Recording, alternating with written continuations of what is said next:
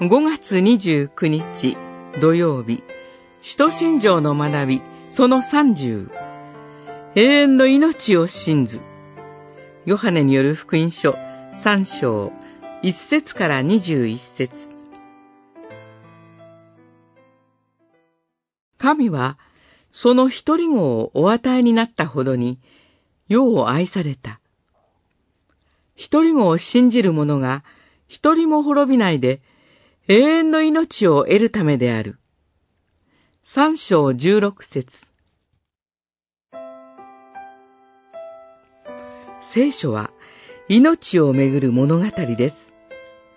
神が人間の命を創造されました。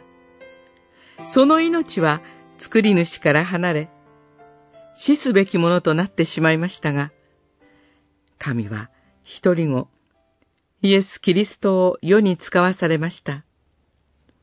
一人子は、ご自身の命を十字架上に捧げ、死者の中から復活されました。そして、精霊によって一人子を信じる者に永遠の命が与えられました。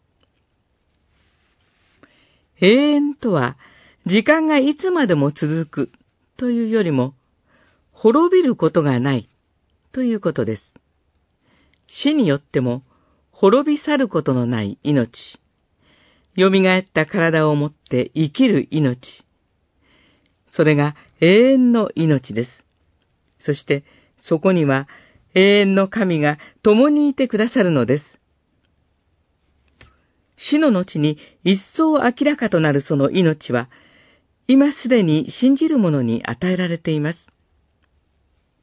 永遠の命を生きることに終わりはありませんが、始まりはあります。